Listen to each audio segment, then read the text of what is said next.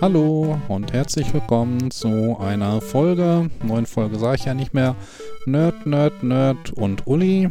Wir sind bei Folge Nummer 47 und ich finde das Intro einfach laut. Also ja, das ist aber jetzt nur in der Aufnahme, das merken die Leute nachher nicht. Also wenn... Wenn du es jetzt nicht gesagt hättest, wäre die Illusion nicht kaputt geworden. Schreibt in die Kommentare, gewesen, ob das Intro diesmal lauter wurde. war als alles andere. Ob ihr im Auto eure Nachbarn gestört habt oder so. ja, hallo.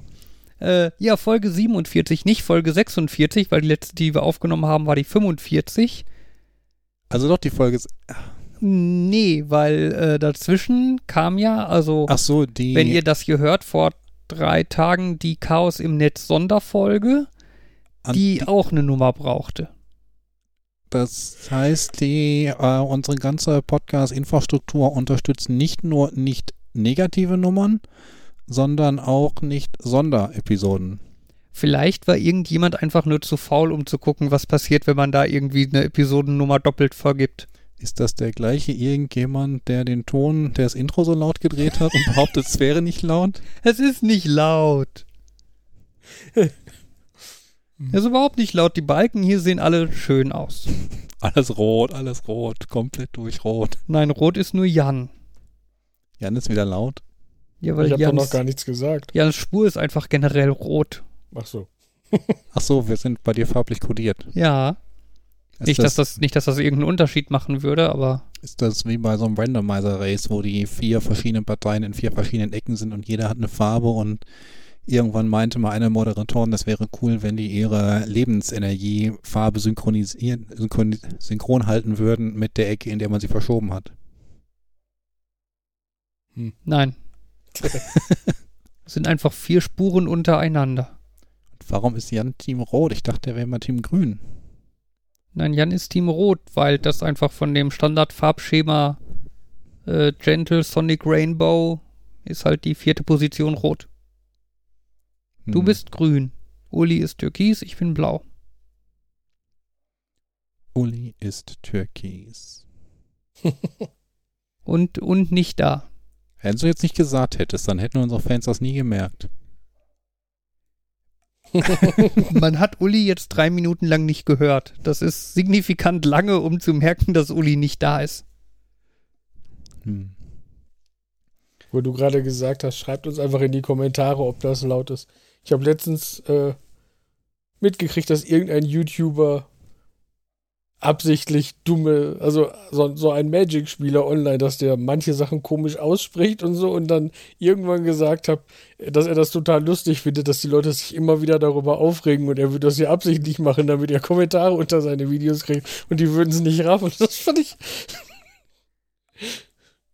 Also ich habe gedacht, das wäre einfach nur, weil er das lustig findet, dumme Ausweise mal, aber scheinbar steckt da sogar ein bisschen System hinter, weil bei YouTube ist das ja gut, wenn du Leute dazu kriegst, dass die. Interaktionen. Genau. Mhm. Ja, ihr findet doof, dass jeder YouTuber, jeder das Angebot sagt, ihr sollt Kommentare schreiben. Ja, dann schreibt doch das in die Kommentare. Genau. Ja, die wunderbare Welt von YouTube-Videos und so so, so, so ein Pet-Peeve von mir sind ja, dass ich mir keine YouTube-Videos angucke, die eine Länge von knapp über 10 Minuten haben. mhm. Weil du nämlich, wenn ein YouTube-Video eine Länge von 10 Minuten oder mehr hat, dann kannst du mehr Werbung in dem Video unterbringen. Okay. Und äh, achte mal bewusst drauf, wie viele Videos bei YouTube so eine Länge von 10 Minuten und 4 Sekunden oder so haben. Okay. Jetzt dann kannst du eigentlich immer davon ausgehen, also in den allermeisten Fällen, dass das Video halt künstlich in die Länge gezogen wurde, um halt knapp über diese 10-Minuten-Grenze zu kommen. Das ist mir noch nie aufgefallen. Das ist wohl. Ich sehe auch nicht die Werbung da drin so sehr. Ja, es leben Adblocker, ne? Hm. Das ist wohl. Irgendwann habe ich mal irgendwo so ein Video gesehen, dass manche, also ich glaube, 10 Minuten ist es nicht, aber irgendwie gibt es Leute, die sagen, ab 30 Minuten ist es nochmal wieder besser oder irgendwie sowas dass, dass das zum Teil halt gar nicht so extrem sei, dass das gar nicht so viel bringt, aber dass das jetzt halt so ein Wissen sei, das hat sich jetzt halt rumgesprochen, dass man das machen muss, deswegen machen Leute das so. Mhm. Und ähm, ja. Ich würde ja jetzt sagen, ich sehe sogar ganz offiziell keine Werbung, aber ich sehe ganz offiziell aber über über einen nicht ganz offiziellen Weg offiziell keine Werbung. Also ich habe YouTube Premium gekauft, aber mein YouTube Premium kaufen, damit ich auch ganz offiziell keine Werbung sehe. Dieser Kauf lief etwas komisch. Aus Okay. Prinzip. Hast du jetzt YouTube Premium gratis? Nee, ich glaube, ich habe. Bekommst du Geld dafür, dass du YouTube Premium hast? Nee, auch nicht. Ich glaube, ich habe, äh, ich zahle irgendwie statt den vorgesehenen 10 Euro zahle ich, glaube ich, umgerechnet 1 Euro im Monat oder irgendwie sowas. Ja, okay, das ist schon. Hast du es über die holländische Webseite gebucht? Fast über die indische. ich glaube, ich zahle jetzt irgendwie 99 Rupie oder so statt, äh, statt den 9,90 Euro und das ist irgendwie. Ja. 99 Rupi, Ru, Rupien? Ist das, kann man auf Deutsch sagen Rupien? Ich glaube, ich bin mir noch nicht sicher. Und triggert das dann irgendwie einmal in der, einmal im Monat irgendwie die Betrugserkennung deiner Kreditkarte oder so? Die haben sich noch nie bei mir gemeldet und ich habe so komische Sachen schon damit gekauft. Von daher. Okay. Wahrscheinlich deswegen. Das, Ja. Ich habe ich hab meine Kreditkarte immer getriggert, wenn wir in England waren für den Urlaub. Tja. Jedes Mal. Die, die funktioniert dann irgendwie fünf, sechs, sieben, acht Mal und dann stehst du irgendwo in einem Laden und sie funktioniert auf einmal nicht mehr. Und dann weißt du, ah, jetzt ist dann der Moment, wo ich dann mal eben da anrufen muss und zu sagen, äh, ich bin übrigens im Ausland, alles ist gut, damit sie dir wieder freischalten. Da hatte ich ja immer mal wieder Angst vor, aber das ist mir noch nie passiert. Das Einzige, was mir passiert ist, ist, dass ich glaube ich, ich würde behaupten, dass ich am Anfang mit der Kreditkarte Kontakt, äh, nicht, nicht kon also kontaktlos war, glaube ich, gar nicht, ist bei der Karte gar nicht an, aber irgendwie so ein Kleinstbeträge, die werden einfach bezahlt. Mhm. Das ist irgendwie sowas ist, wenn ich eine Cola damit kaufe, dann passt das einfach. Dann stecke ich die da rein, dann sagt er okay und das war, dass das am Anfang so drei, vier, fünf Mal passiert ist. Mhm. Nachdem ich das dann aber drei, fünf Mal im Ausland gemacht habe, musste ich überall unterschreiben.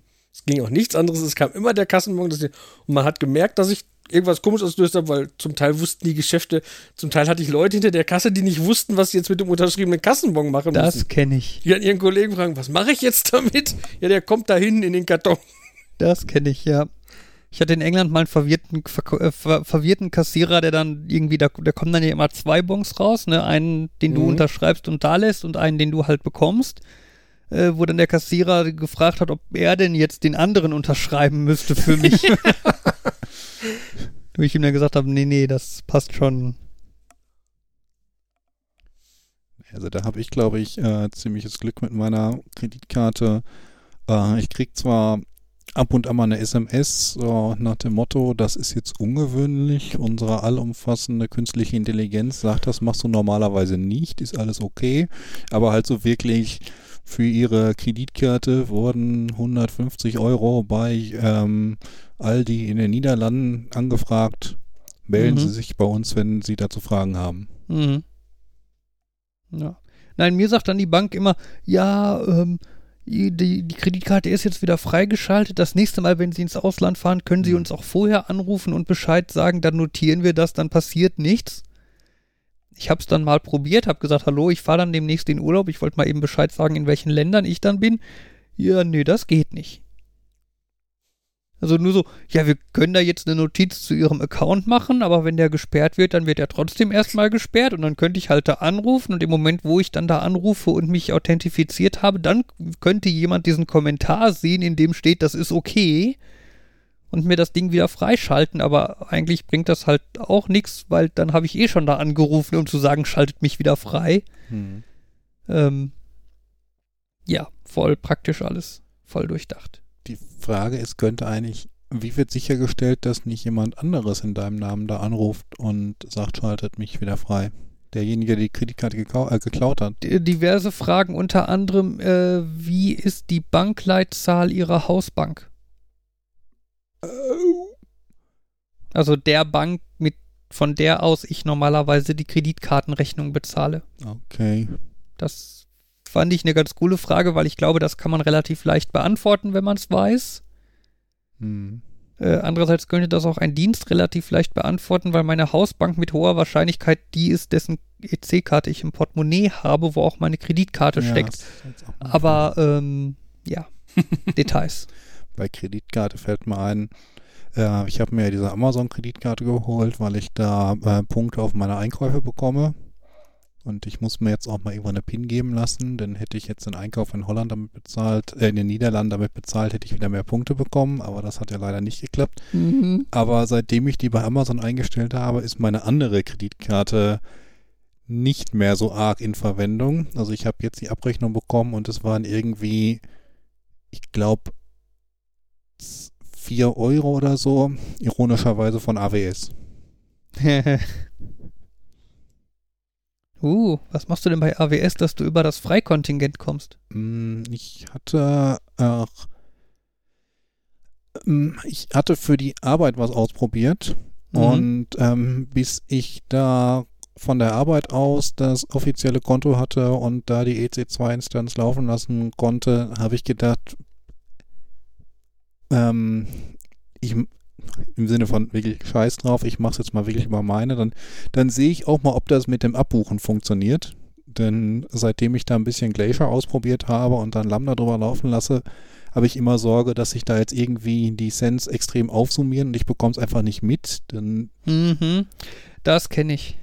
und naja, ich vermute, ich benutze Glacier, ich glaube, ich habe da max, ich glaube, ich habe da nur 2 Gigabyte drauf maximal Mhm. und hätte gedacht, das kostet doch auch ein paar Cent. Irgendwann müssen wir das doch mal abbuchen. Mhm. Aber da ist nichts gekommen. Jetzt weiß ich, es funktioniert. Ja. Und ja, ich gehöre zu den Leuten, ähm, notfalls äh, schleppe ich eine Tastatur privat zur Arbeit, notfalls bestelle ich eben äh, Klettbänder privat, notfalls ja, nehme ich meine private Kreditkarte, um mal eben ein bisschen was mit AWS zu machen, da nicht drum rumzusitzen. Mhm. Aber man hat ja eigentlich bei AWS nicht unbedingt wenig Freikontingent, ne? Ja, in vielen Dingen ja, aber halt bei dem EC2 hat das nicht, passe das nicht. Aber ich glaube, EC2 ist doch, glaube ich, so eine Mikroinstanz oder so, ist doch, glaube ich, für einen Monat dabei, oder? Ich glaube, da wurde explizit für diesen Service eine Mini empfohlen. Ja, okay, ja gut. Ja, gut. Wie gesagt, es war mir in dem Moment egal. Hm. Kurz, um das so ein bisschen aufzuklären, äh, AWS ist dieser Miete dir Rechenleistung von Amazon Service und EC2, da kann man sich halt so virtuelle Rechner in der Cloud mieten und die dann, die werden, glaube ich, minutenweise abgerechnet. Ähm, kann man halt ganz nett irgendwie was rumexperimentieren, wenn man so mal kurz für irgendwas zum Ausprobieren oder so einen Server braucht oder so, ist ganz nett. Und man kann, wenn man sich da anmeldet, kriegt man halt so gewisse Freikontingente, mit denen man da schon ganz nett ein bisschen rumspielen kann. Das ist so eine Sache, wie ich manchmal wünschen würde. Es gibt ja so allerlei Hardware. Wenn da der Hersteller seine Server abschaltet, dann hast du Elektroschrott. Mhm. Und dass ich es eigentlich cool fände, wenn diese Hersteller verpflichtet wären, ähm, die Hardware zum einen so flashbar zu machen, dass du die auf eigene Server umleiten kannst Mhm. und Images für ihre Server anzubieten, damit du die dann auch nötigenfalls ähm, bei Azure oder bei AWS oder was es da auch alles gibt, äh, selbst laufen lassen kannst, Mhm. so dass du dann halt immer noch den Server im Netz hast, aber halt nicht mehr auf den Anbieter angewiesen wirst. Das Problem ist, wenn irgendwie Europaparlament sowas beschließen würde, dann hätten einige Firmen sehr große Einwände, dass es gar nicht erst so weit kommen würde. Insbesondere auch so Spielekonsolen, die ja stellenweise nicht funktionieren, möglicherweise Fernseher. Und du musst dir natürlich die Frage stellen, was ist einfach nötig zur regulären Funktion und was ist das, was der, äh, der entsprechende Hersteller als kostenlosen Service anbietet. Mhm. Denn bei kostenlosen Service würde ich sagen, ja, sind sie berechtigt, das abzuschalten. Bei absolut notwendig würde ich sagen, müssten sie einen Weg bereitstellen, dass das weiterhin läuft. Mhm. Und allein schon unsere hübschen, ähm, alles belaufenden Lautsprecher sind da ja irgendwie an so einem Grenzzustand, dass sie wie viel machen, kriegen sie noch effektiv ohne Spracherkennung hin, die in der Cloud läuft? Mhm. Naja. Ich achte da ja sonst nicht drauf, aber wo du das gerade sagst. Kriegt die einen reagiert? Weiß einer von euch, wa- was ein kurzer roter Ring heißt? Kann das, also, Ein kurzer roter Ring. es leuchtet einmal kurz rot auf, aber ähm, bis jetzt war da, ist mir das nur aufgefallen, dass sie das tut, wenn ich ihr den Befehl Stopp gebe. Und das war auch so. Quittiert die einfach den Stoppbefehl damit, dass sie jetzt. Also es war so ein. Es war mir halt im Vorbeigehen. Der, die macht einen Alarm, ich sage im Vorbeigehen Stopp und äh, da sie macht den roten Ring. Ich denke, hat die mich jetzt nicht verstanden, aber der Alarm ist weg. Habe ich nachher hingegangen, habe einen neuen Timer gestellt, testweise einfach nur die normale Farbe. Er klingelt, ich sag wieder Stopp und ihr macht wieder einen roten Ring. Das war so. Quittiert die neuerdings in Okay, weiß ich nicht. Alexa, Stopp. Okay, also wenn, aber jetzt ist ja auch nichts zum Stoppen, von daher, ich weiß es nicht. Ich habe das, ich kenne Rot nur, wenn äh, irgendwas schiefgelaufen ist. Dann ähm, leider habe ich, hab ich Probleme, dich zu verstehen. Ich habe keine Verbindung zu deinem WLAN, alles Genau, ist das doof. war, das war halt auch so dieses, hm, geht, aber es, es funktionierte halt alles, aber der Ring war rot. Naja. Ich habe jetzt aber auch keine tiefgreifenderen Experimente gemacht, es war mir nur aufgefallen. Dann habe ich aber lieber meine Gouda-Bällchen gegessen, für die der Timer war, statt weiter zu experimentieren. Gouda-Bällchen. Also wahrscheinlich dann gebackene, so gebacken frittiertes genau. Zeug. Wie hast du die frittiert? Ich habe die Variante gekauft für den Backofen und die Um-Heißluftfritteuse. Das ist uns ähm, noch auf dem, ja, beim letzten Einkauf im Urlaub aufgefallen, dass in den Niederlanden tatsächlich so drin stand für Backofen und Heißluftfritteuse. Auf manchen Verpackungen. Also die Ja. haben es dann tatsächlich raus, dass man das auch so nutzen kann. Okay. Diese ganzen, ähm, diese typischen Snacks, diese, diese ganzen Käsetaschen und paniertes Barmi und Nasi und so. Hm. Die gibt es immer in der Variante für die Fritteuse und in der Variante Ofen slash Airfryer. Mhm. Ja. Ach, by the way, du hattest an deinem Auto noch so einen Early Friends Early Check-in. Ja, wie der wohl da hingekommen ist. Das, das Lustige war ja davor, dieser Du darfst hier nicht parken Zettel. Ja. Den hatte ich dir dran gemacht, aber schon bei uns am Haus. Aber da hast du den anscheinend nicht bemerkt, hast den dann an deinem Auto bis zu dem Parkplatz transportiert und ihn dann, als wir dann vom Frühstücken wiederkamen, gefunden. Was noch viel geiler war, weil ich ja vorher auch überhaupt nicht in der Nähe deines Autos gewesen war zu dem Zeitpunkt. Ich hatte auch schon überlegt, wann du dir die Mühe gemacht hast, den vorbeizubringen. Das war einfach, ich bin aus dem Haus gegangen und es war alles aufgeräumt und da lag nur noch dieser, dieser Zettel. Und dann dachte ich, ja gut, dann tust du den in den Müll. Und auf dem Weg zum Mülleimer kann ich, kam ich an deinem Auto vorbei. und naja, dann kam es halt, wie es kommen musste. Jetzt stelle ich mir die Frage, wenn man diesen Early Check-in aufbewahrt, kann ich den jetzt beim Ja. nächsten Besuch im Center Park anwenden, auch wenn ich gar keinen Early Check-in gebucht habe? Ja. Also wenn es den gibt, hängt auch ein bisschen vom Park ab. Ne? Bei äh, Head Hyderboss ist es in der Regel so, dass die, da ist ja der Check-in in unmittelbarer Nähe der Schranke in den Park rein. Hm. Wenn du Early Check-in hast, dann winkt einfach die Frau dem Typen an der Schranke einmal zu, damit der weiß, okay, du darfst rein. Das mit dem Winken erinnert mich jetzt so von wegen, dass da drüben ist mein Papa. Ich wink ihm mal, der winkt zurück, sehen Sie? Na. Aber ich glaube, da ist halt abgesprochen, dass die Mitarbeiter sich gegenseitig zuwinken. Jetzt ähm, bei der Rückfahrt aus, auf dem Ur aus dem Urlaub ist mir wieder aufgefallen, wir waren nicht bei diesem Spielparadies, das irgendwie Ja. als Portal-Spielparadies ausgezeichnet war, wo ich mir... Als Portal-Spielparadies? ja, und sie haben das O auch tatsächlich so gemacht wie in dem Spiel. Und dann habe ich mir überlegt, wie sieht ein Indoor-Spielplatz aus mit Portal-Bezug? Also ich habe ihn dann danach mal gegoogelt, weil, weil Ah. wir uns darüber unterhalten haben, dass wir ihn, ähm, dass wir uns nicht darüber unterhalten haben. Also letztendlich haben die mehr oder weniger diese typischen, ähm, hm, ich glaube hier in Dortmund ist es die, nee, es ist nicht die Flughalle. Irgendwie so komisch heißt das, weißt du, so Trampoline und du kannst aus, du springst in so Bällebäder aus Schaumstoffwürfeln und nicht Bällen bällen, weil die dich besser bremsen, irgendwie so. Und dazwischen sind, glaube ich, scheinbar so portalförmige Türen. Okay. Aber es wirkt jetzt auch nicht so, wie das soll sein, wie das Spiel Portal. Es war einfach nur, ich glaube, die fanden das Konzept des Portals ganz nett. Ich hatte ja schon überlegt, man könnte ja einige Dinge, coole Dinge machen, dass man irgendwie vier Räume hat und nachdem man da viermal um die Ecke gegangen ist, ähm, ist man nicht im Anfangsraum, weil sie halt mit den Höhen gespielt haben und du halt durch die Portale springen musst und deswegen nicht merkst, wie sie den Fußboden weiter anheben. Von Raum zu Raum oder dass sie halt keine 90-Grad-Winkel da drin haben, und, sondern dir das nur so vorkommt, dass du von einem Raum in den anderen gehst und der sieht genauso aus wie der vorherige. Ein bisschen nach coolem Irrgarten mäßig. Aber gut, habe ich wieder zu tolle Ideen gehabt und in Wirklichkeit ist es eher langweilig. Das war neben der Mattel-Spielewelt, wenn ich das richtig in Erinnerung habe. Ich glaube, es war Mattel. War das nicht sogar die gleiche? Ja, es ist wohl beides im gleichen Gebäude, aber es hat eine eigene Internetseite. Okay. Worüber reden wir? Ich denke, wir reden über das Toverland. nee, nicht über Toverland. Sondern? Ähm, Der Mattel-Spieleparadies, oder wie es hieß? ich gucke einfach mal, ob, mein, ob Google sich noch erinnert, was ich da ge- so googelt habe.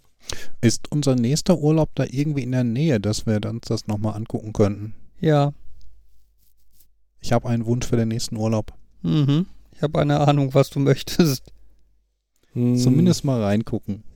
Ich meine, Uli meinte schon, ähm, äh, wenn ich mich dafür verpflichte, die Kinder den ganzen Tag zu bespaßen, würden sie, würde sie mich auch einmal dahin fahren. mhm.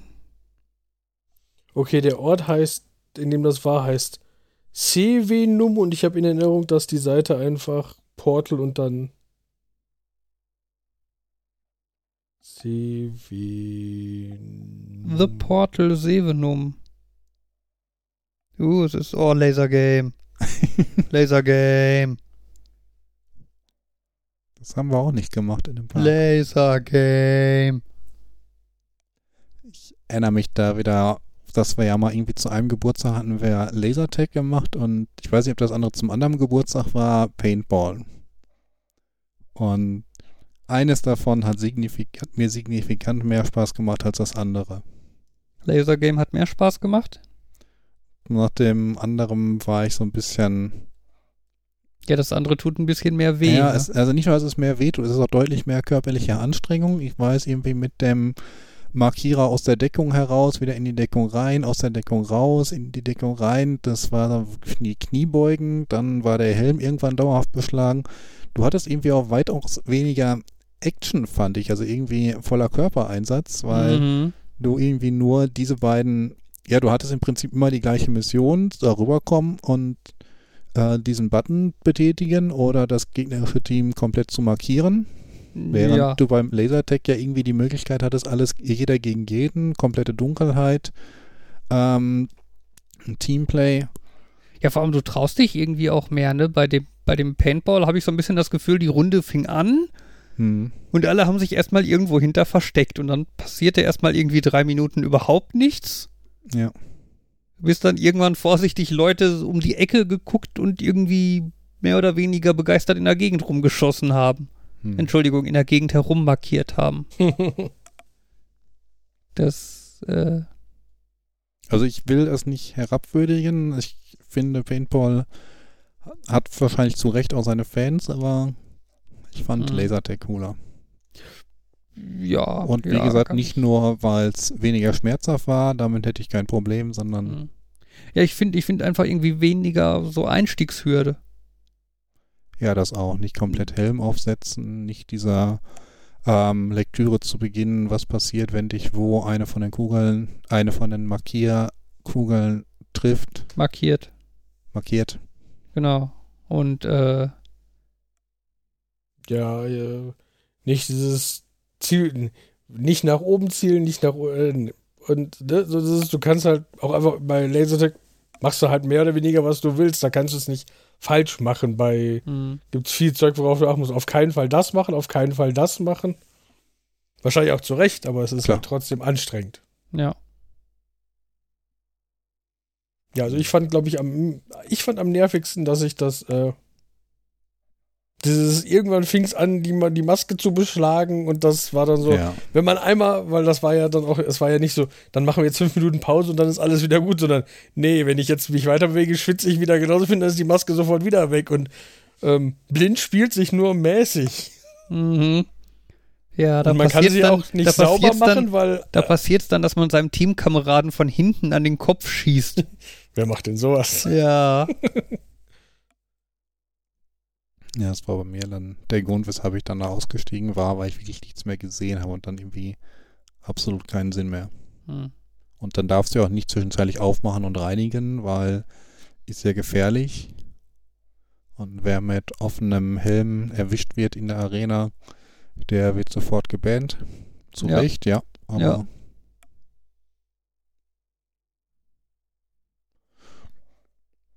Nee, also Lasertag. Das kann man wahrscheinlich auch zu Hause recht einfach nachbauen. Ja, mehr schlecht als recht. Ja. Also es gibt, es gibt ja auch so Lasertag-Spiele zum selber kaufen. Hm. Oder wenn du dir anguckst, was die da bei Center Parks zum Beispiel auch anbieten als Lasergame. Hm. Ähm, das kommt aber, finde ich, alles nicht so richtig an dieses richtige Gefühl in so einer Lasertag-Halle Ja, klar. Ran. Ne? Du brauchst halt zum Beispiel einfach diesen Nebel in der Luft, damit du halt diese Laserstrahlen siehst. Hm. Was finde ich ja schon einen deutlichen Teil der Atmosphäre einfach ausmacht. Centerparks war zwischenzeitlich doch auch neblig. Ja, das ist dann aber eher zufällig, dass das mal der Fall ist. Ich hatte jetzt aber auch nicht. Hm, Habe ich Laser gesehen beim Schießen bei dem, wo wir waren? Also die Halle, in der ich war, da war ganz ordentlich Nebel drin. Waren wir Nee, nicht in da, der wo ich war, glaube ich nicht. Also, ich war noch nicht, ich war mit euch noch, glaube ich, noch nicht Lasertag spielen, Okay. von daher. Also ich war auf Klassenfahrt in Prag. Da warst du sicherlich nicht dabei. Also ich war einmal mit der Arbeit und das war. Also, was ich auf jeden Fall weiß von den, ähm, was wohl ein Problem mit diesen, ich weiß, ich habe keine Ahnung, ob die hoch, ob das einfach hochwertigere Technik ist, die die so Hallen haben, oder ob das vielleicht an den Wänden liegt. Ein Problem von diesen Sachen, wenn du das für diese günstigen Sets für zu Hause, ist wohl, dass die halt, die nennen sich zwar alle Lasertag, aber das ist im Allgemeinen Infrarottech, was du Mhm. hast. Und äh, da hast du das, den gleichen Vorteil, den du auch mit einer Infrarot-Fernbedienung hast. Du musst ja nicht wirklich auf den Fernseher zielen. An sich kannst du auch auf die Decke zielen. Das wird schon genug reflektiert, dass der Fernseher trotzdem lauter wird. Mhm. Und genauso ist es bei den Spielen wohl auch, dass du, wenn du es wirklich testest, da feststellen kannst, ich schieße einfach in irgendeine Richtung und äh, aus ganz vielen Richtungen reflektiere ich schon irgendwie auf den Empfänger. Ja.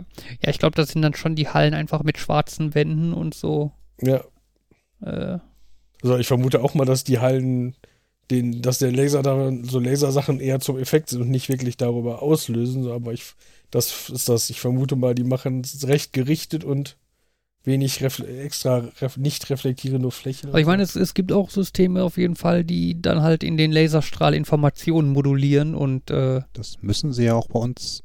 Ich bin nicht sicher, ob du dabei warst, als wir ja bei einem Geburtstag waren. ne, war ich Also nicht. da haben wir hinterher eine Abrechnungstafel bekommen, wer wie häufig Mhm. getroffen hat. Und da müssen sie ja in, in den Laser irgendwie Informationen einkodiert haben. Ja gut, rein theoretisch könntest du halt auch per Infrarot einfach irgendwie deine ID oder so Ja. äh, rausblasten. Ich meine, sie haben da sogar, ich glaube, sie haben sogar live angezeigt, wer dich erwischt hat. Okay. Ja. Ja, aber das gab es bei uns, glaube ich, auch, also dass ja irgendwie so Sachen erschienen. Und am Ende gab es eine Tafel, dass ich vorletzter war, glaube ich, oder so. Yay, go Jan. Ähm, hat einer von euch schon mal so dieses Bubble Football ausprobiert? Bubble Football. Hm. Das ist das eine Mischung aus Fußball und Bubble Tea? Ähm, was ist Bubble Tea für ein Sport? Ich habe nicht gesagt, dass es ein Sport ist. Ähm, nee, das, ähm, zumindest wo ich das kenne, da bist du in so einem großen, aufgepumpten Ball, Mhm. aber so, dass deine Arme rausgucken, nicht so ähm, Hamster, äh, Hamsterballmäßig. Es, ja. Und ähm, damit du dann auch, wenn du gegen deine Mitspieler springst, das niemandem richtig schadet. Und ich glaube, nebenbei gilt es noch einen echten Ball ins gegnerische Tor zu, be, ähm, zu bewegen. Mhm. Das habe ich mal gesehen. Sieht sehr dämlich aus. Ja, aber ich kann mir vorstellen, dass das ganz witzig ist und vielleicht auch sogar sportlich irgendwie interessant. Ich will ja eigentlich immer noch irgendwann mal dieses in so einem Hamsterball auf dem Wasser laufen oder Oh. so ausprobieren. Ich finde, das sieht, das sieht noch dämlicher aus. Das ist eins macht der Probleme, ja. Riesen, aber das, macht, das macht Riesenspaß zuzugucken auf irgendwelchen Kirmessen oder so, wenn da betrunkene Leute drin sind. Ja, aber mir wäre es egal, wie es aussieht. Also.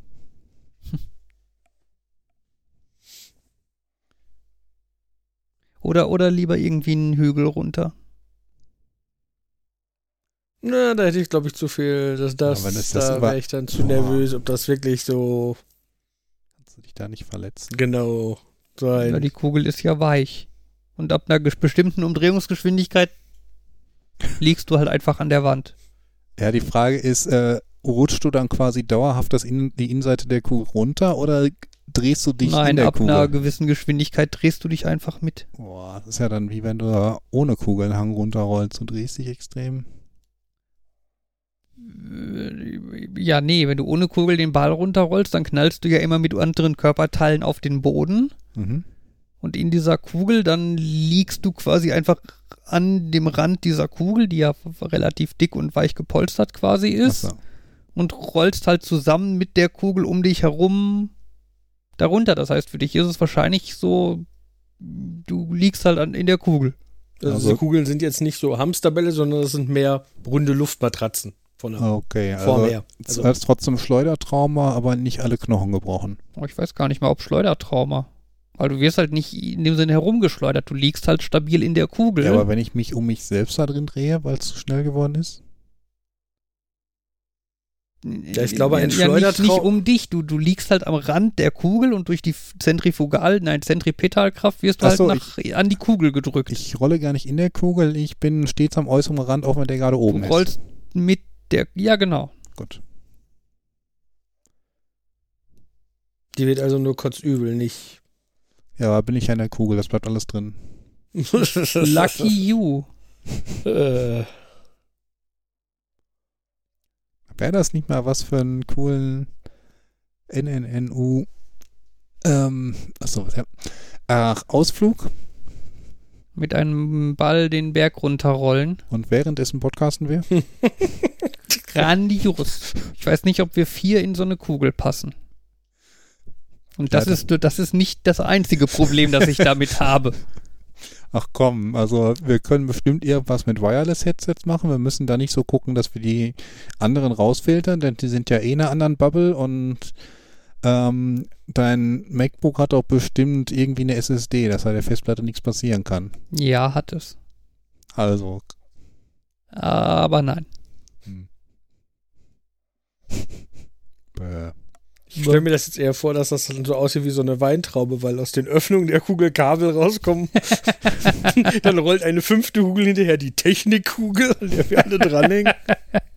Das ist unsere Kamerakugel, nicht Kamerakind, Kamerakugel. Äh, Kamerakugel Fabian. Klingt jetzt auch nicht nett. Ach ja, das Kamerakind. Das wollte ich immer sein. Ja, und dann hat es doch nur für Film AG gereicht. Mhm. Wo ich aber immerhin den Kamerakurs gemacht habe und die großen professionellen Kameras fällt gerade ein, ich benutzen durfte. Okay, es war nicht eins, zwei oder drei, aber das war für irgendeinen Film, für so ein Jugendaktivitätenzeug äh, im Jugendzentrum in Essen damals. Da habe ich tatsächlich auch hinter der Kamera gestanden und Leute aufgenommen. Mhm. Professionelle Kamera oder Camcorder-Kamera?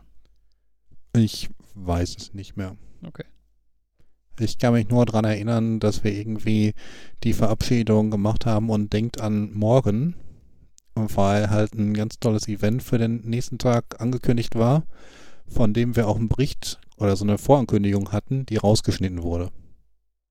Deswegen denkt an morgen blieb drin, aber die Ankündigung, was morgen war, nicht. Und ich habe hinterher aber, also das Video mal so gesagt, ja, das vielleicht Könnte aber auch einfach eine coole Verabschiedung sein. Ne, denkt an morgen. Nee, nee. Denkt dran, morgen. Nee, das war ganz deutlich auf dieses Event geprägt. Verpasst nicht morgen.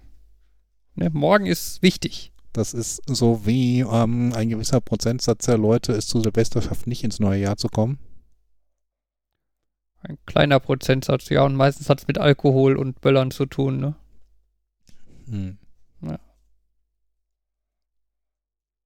Alkohol und Böller. Ich weiß, irgendwas mit Alkohol war noch. Ah ja, genau, das habe ich auch schon gesagt. Eure ähm, negativ wie positiv, wie negativ oder positiv man das auch sehen möchte, eure Tochter erkennt den Geruch von Alkohol. Ja, ich hab's gehört. Ich bin äh, voll begeistert und habe eigentlich keine Ahnung, woher sie ihn erkennt. Konnte sie ihn denn benennen oder? Äh, Sie hat genannt, dass es, äh, sie meinte halt, das ist Bier. Ich war der Überzeugung, das war Apfelschorle. Sie meinte, das ist Bier. Ich habe dran gerochen und okay, es ist nicht Bier, aber es ist definitiv Alkohol und ich finde sehr gut, dass eure Tochter dann gesagt hat, nein, das mag ich nicht. Ja, gut, aber das finde ich, das ist dann schon.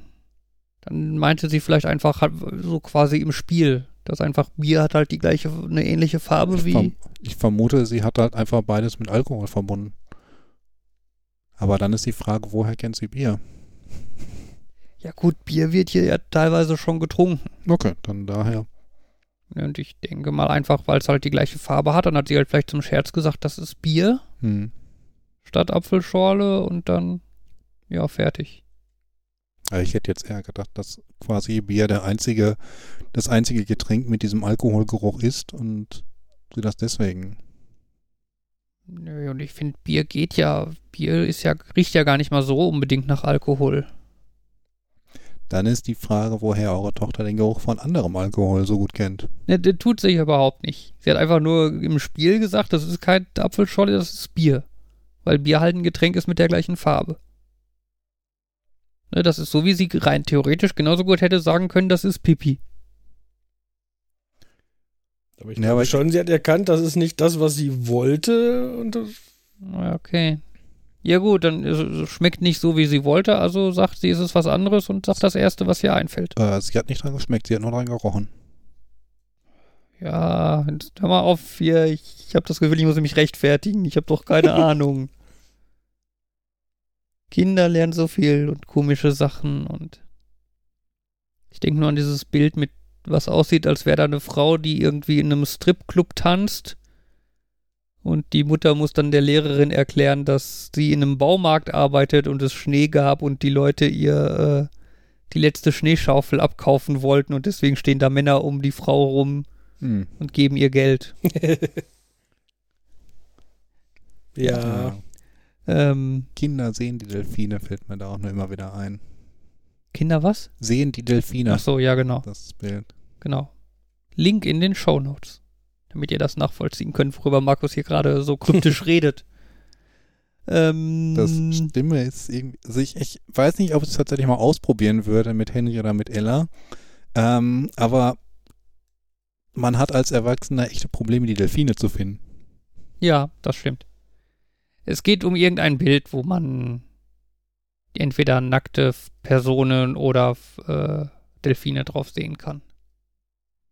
Allerdings ist das Bild sehr deutlich nicht jugendfrei, sodass ich es eigentlich nicht meinen Kindern zeigen möchte, um es auszuprobieren. Ja, aber wenn.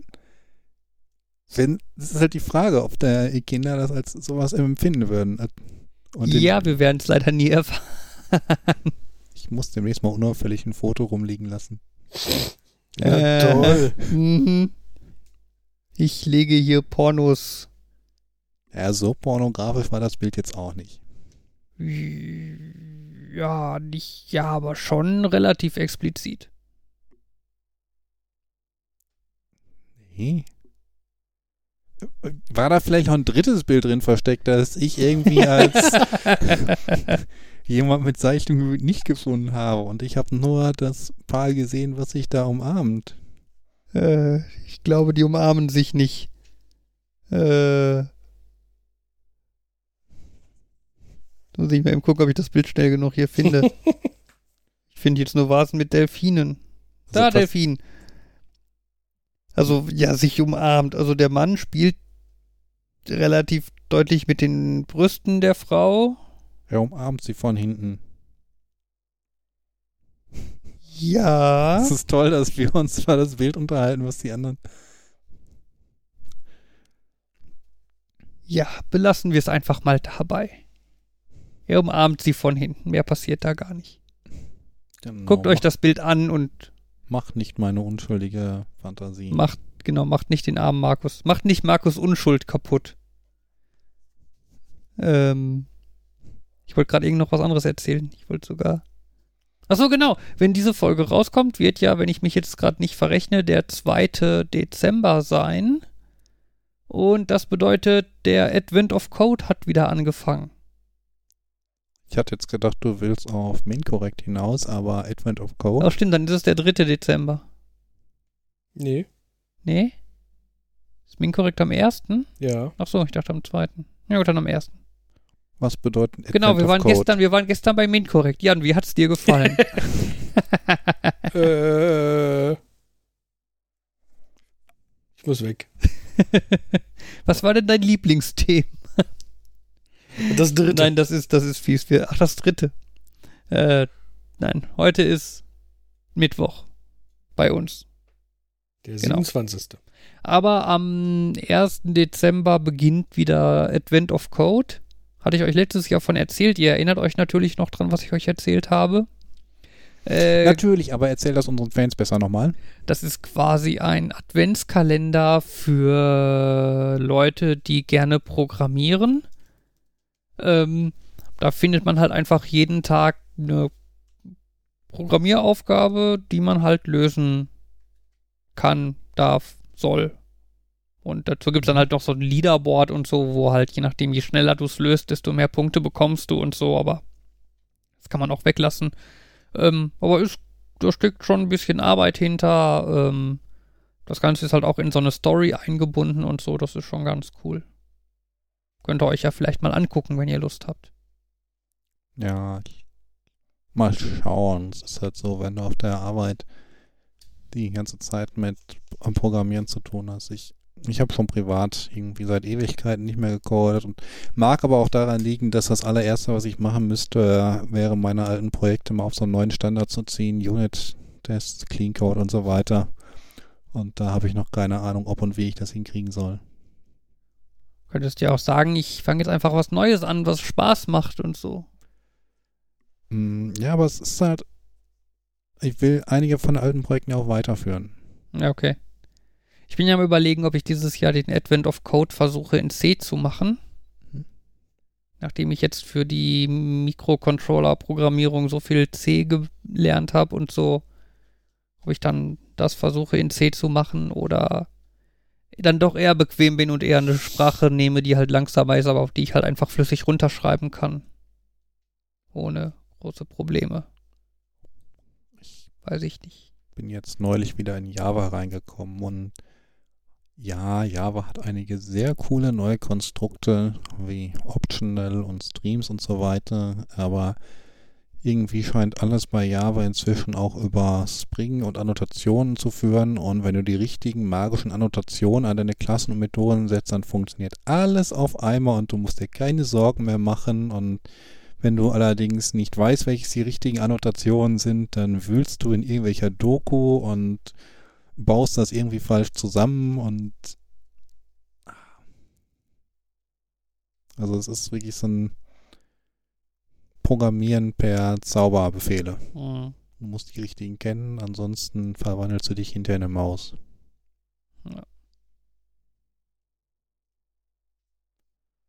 Naja. Oh. Ja, Sonntag werden wir uns die methodisch inkorrekt Show angucken. Eine, einen der letzten Termine. Ich glaube, es ist der vorletzte. Und wird auf jeden Fall ganz cool. Und nächstes Jahr, für nächstes Jahr haben sie schon eine neue Tour angekündigt, ne? Da ist dann, äh, die wird dann da den Titel haben Panic. Im Sinne von Don't Panic, aber das Don't durchgestrichen, also Panic. Mhm. Ähm, ich vermute mal, da auf dem Bild für die Show ein brennender Globus ist, äh, geht es wahrscheinlich um Erderwärmung. Oder Klimawandel. Das wollte ich gerade noch sagen. Ja, mir sind gerade zwei Sachen eingefallen. Zum einen habe ich schon erzählt, ich habe mir, ich freue mich auf den, äh, auf den 1. Dezember einfach nur, weil ich seit über einem Monat einen Adventskalender zu Hause rumliegen habe, den ich dann endlich anfangen darf. Das geht mir ähnlich. Hm? Das geht mir ähnlich.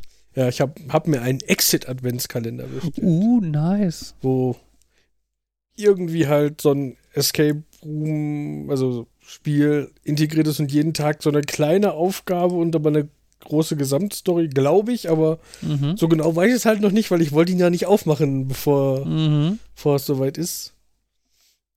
Aber ich habe nachguckt, er ist wirklich auch nur für eine Person. Ich habe kurz, im, äh, nachdem ich ihn bestellt habe, kurz überlegt, hm, nicht, dass es jetzt so ist wie diese Exit-Spiele und man sollte, also ich meine, die kann man wahrscheinlich auch alleine machen, aber Mhm.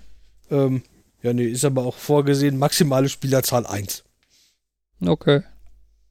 Und äh, ja.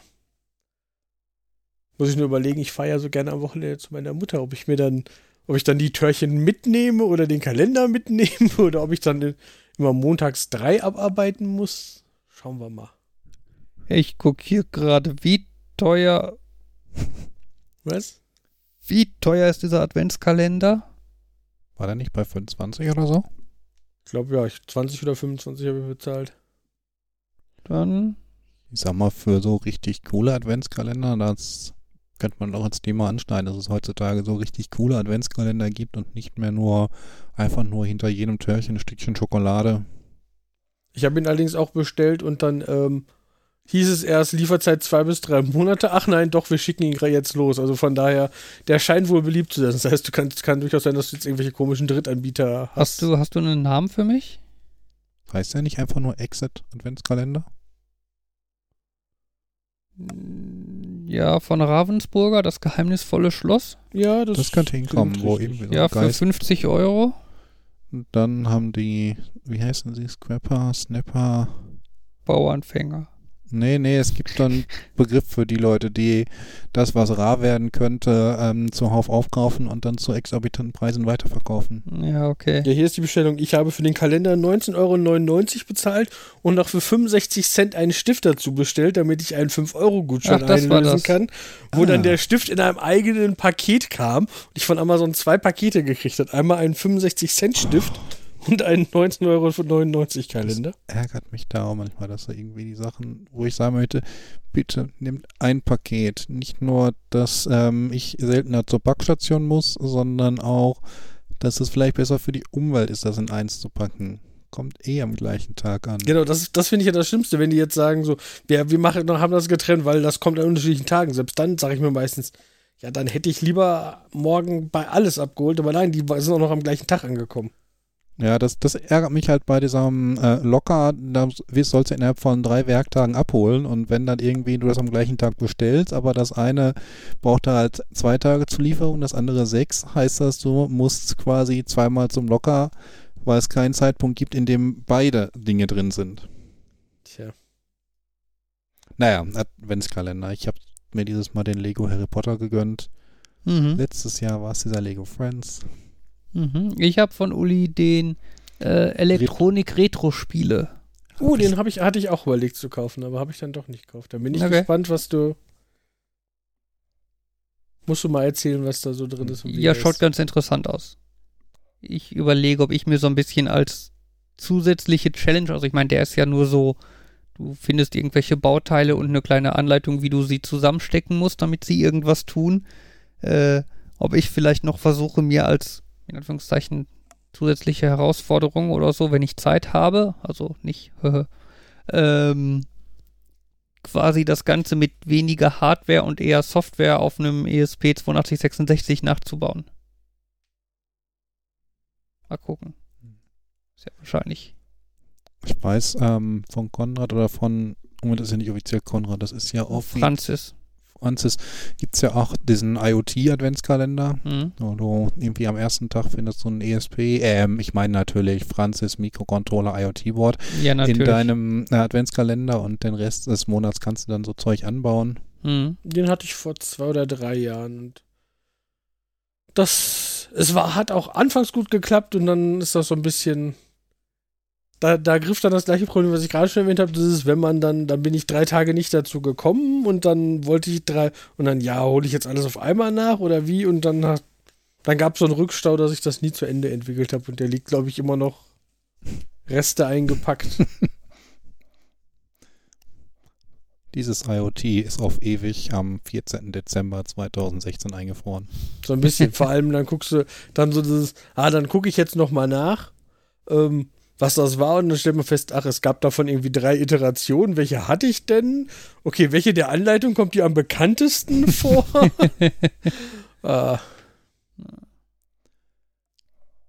Und was mir auch noch gerade eingefallen ist, äh, nicht, auch als du über die Adventskalender geredet hast und wo Markus gesagt hat, ach, ich programmiere auf der Arbeit schon so viel. Oh, ich habe.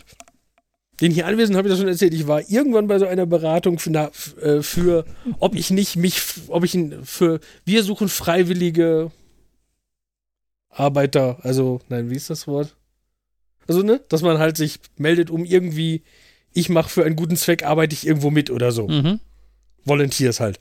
Mhm. Und die haben halt beraten und dann wollten die wissen, was ich machen wollen würde. Und ich habe dann so gesagt, ja, wenn, dann könnte ich mir am ehesten vorstellen, irgendwas mit Kindern. Am, wenn ich so die freie Wahl hätte, ich sag so, so, wenn so, wenn, wenn irgendwelche Ausflüge mit Kindern sind, die haben doch bestimmt nie genug Leute mit, dann würde ich mit denen gerne in so einen Freizeitpark fahren oder so. Sowas könnte ich mir gut vorstellen. Und dann kam so ein, ja, aber das ist ja eigentlich nicht ihr Berufsfeld und ja, und letztendlich hat die mir dann so tolle Sachen vorgeschlagen, wie ich könnte für einen Kindergarten, das wäre doch quasi mit Kindern, die Homepage entwickeln. Und, das, und dann sitzt du denkst, aber ich, ich, hab, ich habe angefangen mit, ja, ich mache was mit Computern, aber das, ich, ich sitze hier, weil ich gedacht habe, vielleicht mal was anderes machen wäre nett. Und dann sagt die mir, ja, sie machen doch was mit Computern, hier ist mehr mit Computern. Und da, daran fühle ich mich gerade erinnert mit, ah, du programmierst doch auf Arbeit, hier, dann kannst du in deiner Freizeit programmieren. So. Manchmal funktioniert das, aber manchmal ist das halt auch das Nein, ich will aus mhm. Prinzip was anderes machen. Ich kann natürlich auch verstehen, dass die sagen, das ist etwas schwierig. Man kann nicht einfach jemanden, der da reinkommt, hallo, ich hätte gern, ich würde gern was mit Kindern machen, irgendwelche Kinder in die Hand drücken. Kann man natürlich verstehen, aber das war so ein bisschen dieses. Ich erinnere mich an die Babymassage im Center Parks. also jetzt nicht im Sinne von als Baby, nicht im Sinne von Masseur, sondern die Geschichte mit ja, der Baby. Letztendlich hing im Center Parks ein Schild, das irgendwie von 9.45 Uhr bis 10.15 Uhr Babymassage ist. Und ich habe überlegt, wie die wohl reagieren, wenn ich da hinkomme ohne ein Baby und sage, wie, das Arbeitsmaterial wird nicht gestellt. Ich wollte, habe gedacht, ich kriege jetzt ein Baby zu massieren.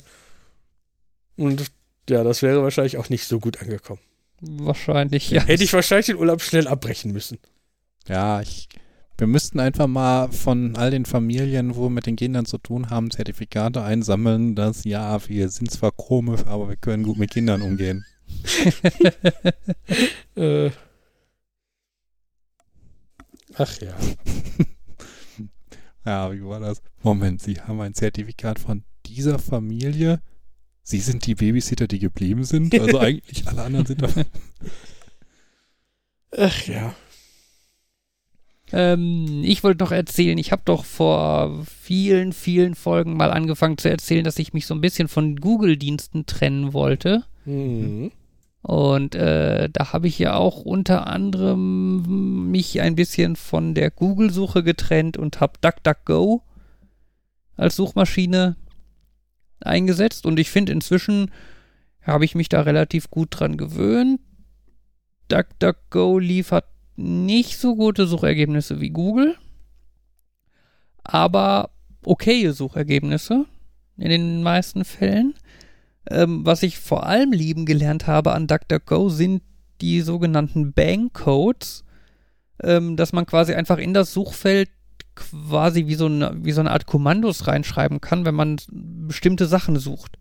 Also als Beispiel, wenn man irgendwas bei Amazon sucht, kann man einfach Rufzeichen A eingeben und dann halt den Suchbegriff, den man möchte. Mhm. Und dann wird halt automatisch dieser Suchbegriff quasi zu Amazon weitergeleitet, wo dann danach gesucht wird. Oder zum Beispiel Rufzeichen W für Wikipedia. Amazon hätte jetzt mein erster Kommentar gewesen. Du trennst dich also von einem großen, bösen Anbieter, der die ganze Welt an dich greift und gehst von DuckDuckGo direkt auf Amazon. Ich habe mich schon mal von einem großen Anbieter getrennt. Es ist ja nicht so, dass ich jetzt nur bei Google aufgehört habe, um bei Amazon anzufangen. Ne, ich war vorher bei Google und bei Amazon, jetzt bin ich nur noch bei Amazon. Du rauchst nicht mehr 10 Zigaretten am Tag, sondern nur noch 5? Es ist 50% Verbesserung. Gut. Aber du rufst dann also DuckDuckGo auf, um dann bei Amazon zu suchen. Kannst du nicht einfach Amazon aufrufen? Ja, aber das ist ein Schritt mehr. Nee, du ersetzt den Schritt DuckDuckGo Nee, aufrufen wenn er DuckDuckGo nee, als Startseite das, hat, dann muss er einfach nur wieso ähm, Startseite, hallo? A. Ich gebe es einfach oben in die Suchleiste ein. Achso, ja, dann brauchst du Die Suchleiste ist ja zu... Ja, aber das, also die... Aber okay, die Suchleiste von was? Also ich meine, meine Such... Von, von Firefox. Gut, ich habe die Suchleiste von... Ja, ich ich habe die von Chrome und da kann ich auch, da ist auch definiert, wenn ich A Leerzeichen irgendwas eintippe, dann schickt er, sucht er das bei Amazon. Ja, aber Chrome ist ja böse. Ja, Macht- keine Ahnung, Ich meine, meine das macht Güte. Opera auch. Was? Ja. Ich meine, das macht Opera auch. Ja, aber gut, das ist sehr löblich, dass du jetzt. Und wie ich dann noch gelernt habe, wenn man einen Backslash an den Anfang macht, dann ist das die auf gut Glück Suche. Was zum Beispiel praktisch ist, wenn du, wenn man sich nicht merken kann, wie die Homepage vom Kletterwald Freischütz ist. Da, ich weiß, hast du nicht so eine, Zei- also eine Adressleiste, wo du KLE eintippst und schon weiß er, ah, du warst letztens auf der Webseite vom Kletterwald Freischütz, du willst jetzt möglicherweise wieder dahin und er bietet dir die komplette Adresse an. Nein. Ja, vor allem, wenn der Kletterwald nun mal nicht die Adresse Kletterwald Freischutz hat, sondern vielleicht Freischützer Kletterwald oder so. Aber ich glaube, selbst das erkennt doch irgendwie die Historie. Jetzt hör mal auf, hier meine Argumentation kaputt zu machen. Das ist ja furchtbar hier. Sag einfach mal, oh, das ist ja praktisch und super toll. Danke Oh, das für ist den ja Tipp, praktisch lieber und Super Fabian. toll, danke für den Tipp, lieber Fabian. Gerne geschehen, Markus. So, das macht dir dein Leben so viel einfacher. Ich bin begeistert, war völliger, niemals enden wollender Freude. Freude war das Wort. Mhm.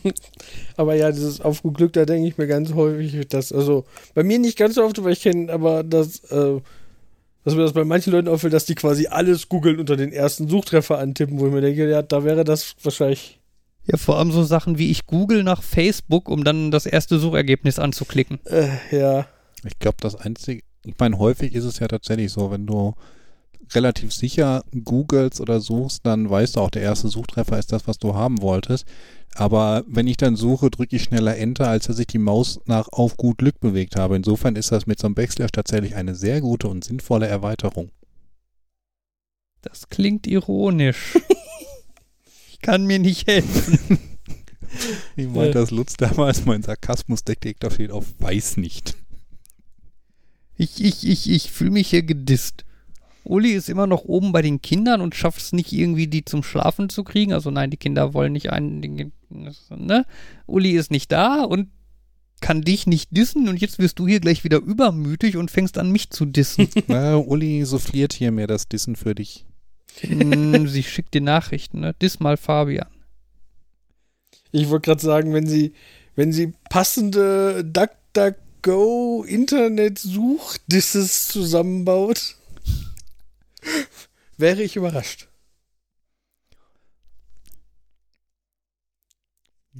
Ich glaube, wenn überhaupt, würde jetzt von, das Einzige, was Uli schicken würde, wäre, sag mal, das ist langweilig. Redet mal über. Ne, aber das ist gar nicht mehr langweilig.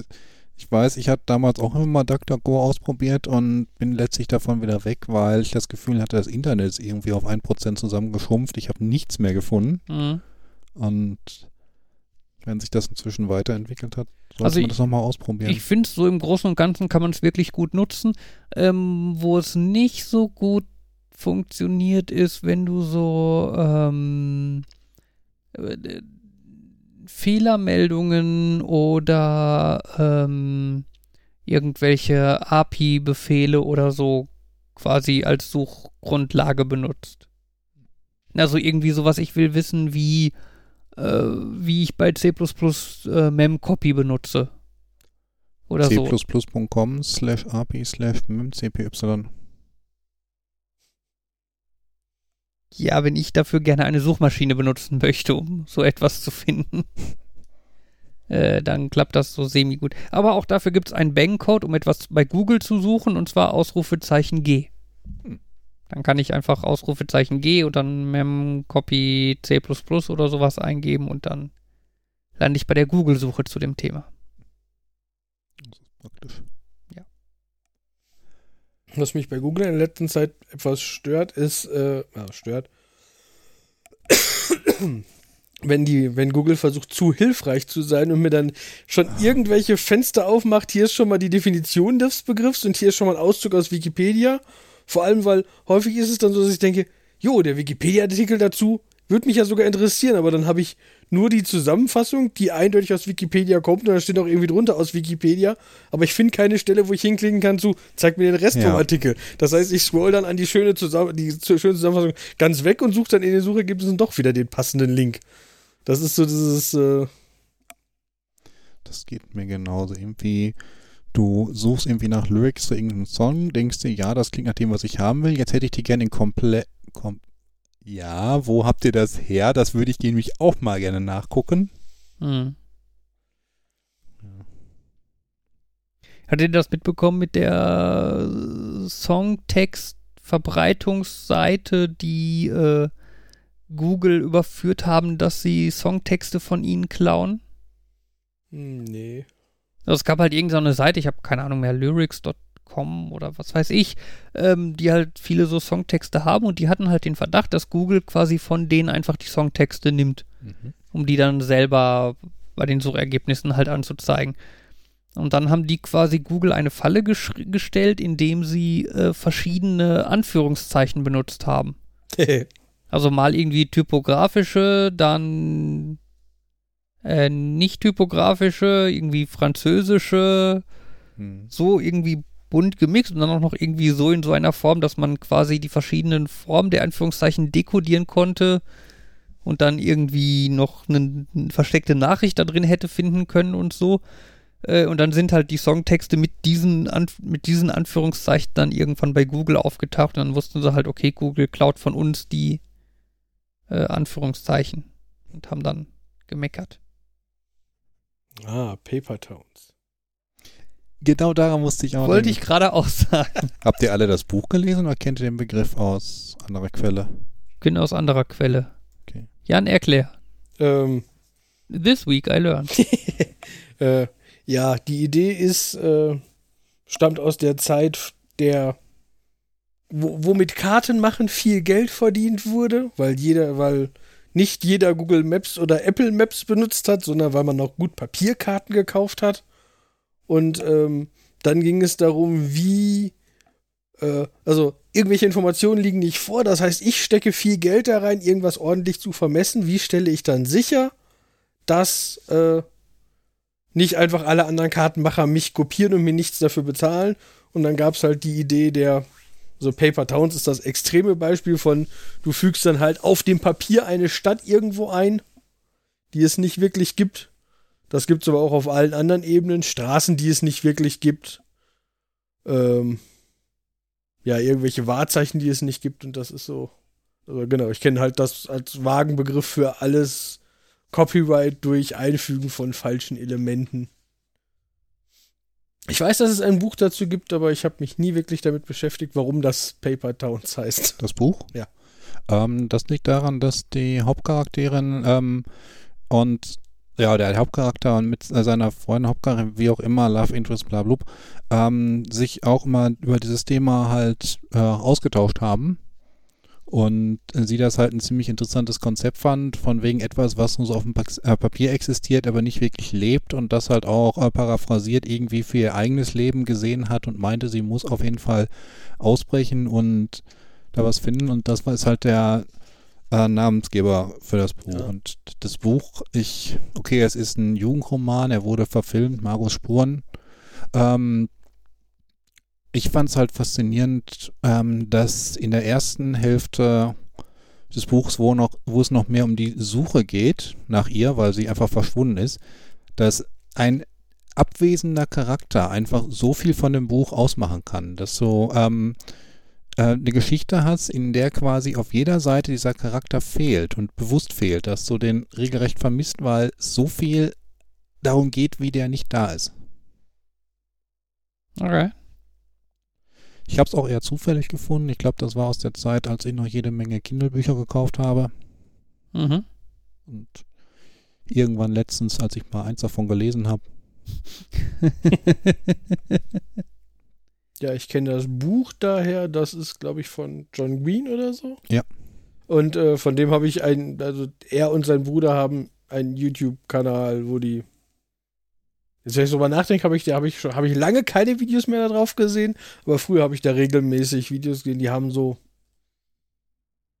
Listen gemacht, ähm, aber so Listen von Fakten, wo man halt schon das nicht so einfach, wir zählen jetzt einfach zehn, die zehn besten Spiele auf, sondern unserer Meinung nach, sondern irgendwie, ich erzähle jetzt 47 Fakten über US-Präsidenten oder zwölf Fakten zum Thema Bücher oder solche Listen. Und da wurde dann halt irgendwann zwischendurch erwähnt, dass der ja auch ein Buch geschrieben hat und dann so, ah, oh, okay. die Vlog Brothers oder Mhm. Vlog Brothers. Genau. Mit Videos von knapp unter vier Minuten. Das heißt, das längste hat genau vier Minuten. Interessant. Ja, wobei, also es, von denen gibt's und ich glaube, die haben unterschiedliche Charaktere, von daher, äh, Charaktere.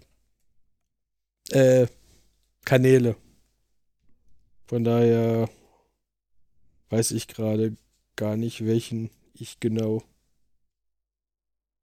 Hm. Hm. Crash Course? Nein. SciShow? Nein. Hm. Naja. Gut. Äh, ich habe eine Sache mir noch aufgeschrieben, die könnte man gut für so einen Nerd- und Uli-freien Teil erzählen. Ähm, Nerd und Uli frei. also Also der Nerd- Markus alleine Nein, Teil. einen nerdigen, Uli-freien Teil, weil ich glaube, den fände Uli weniger interessant. Und zwar ähm, während der Fahrt in den Urlaub ähm, kam so ein bisschen das Thema auf Videos digitalisieren. Mhm. Einfach auch, weil mich ein Kollege da zu angesprochen hatte. Und äh, weil ich auch immer noch so äh, VHS-Material habe.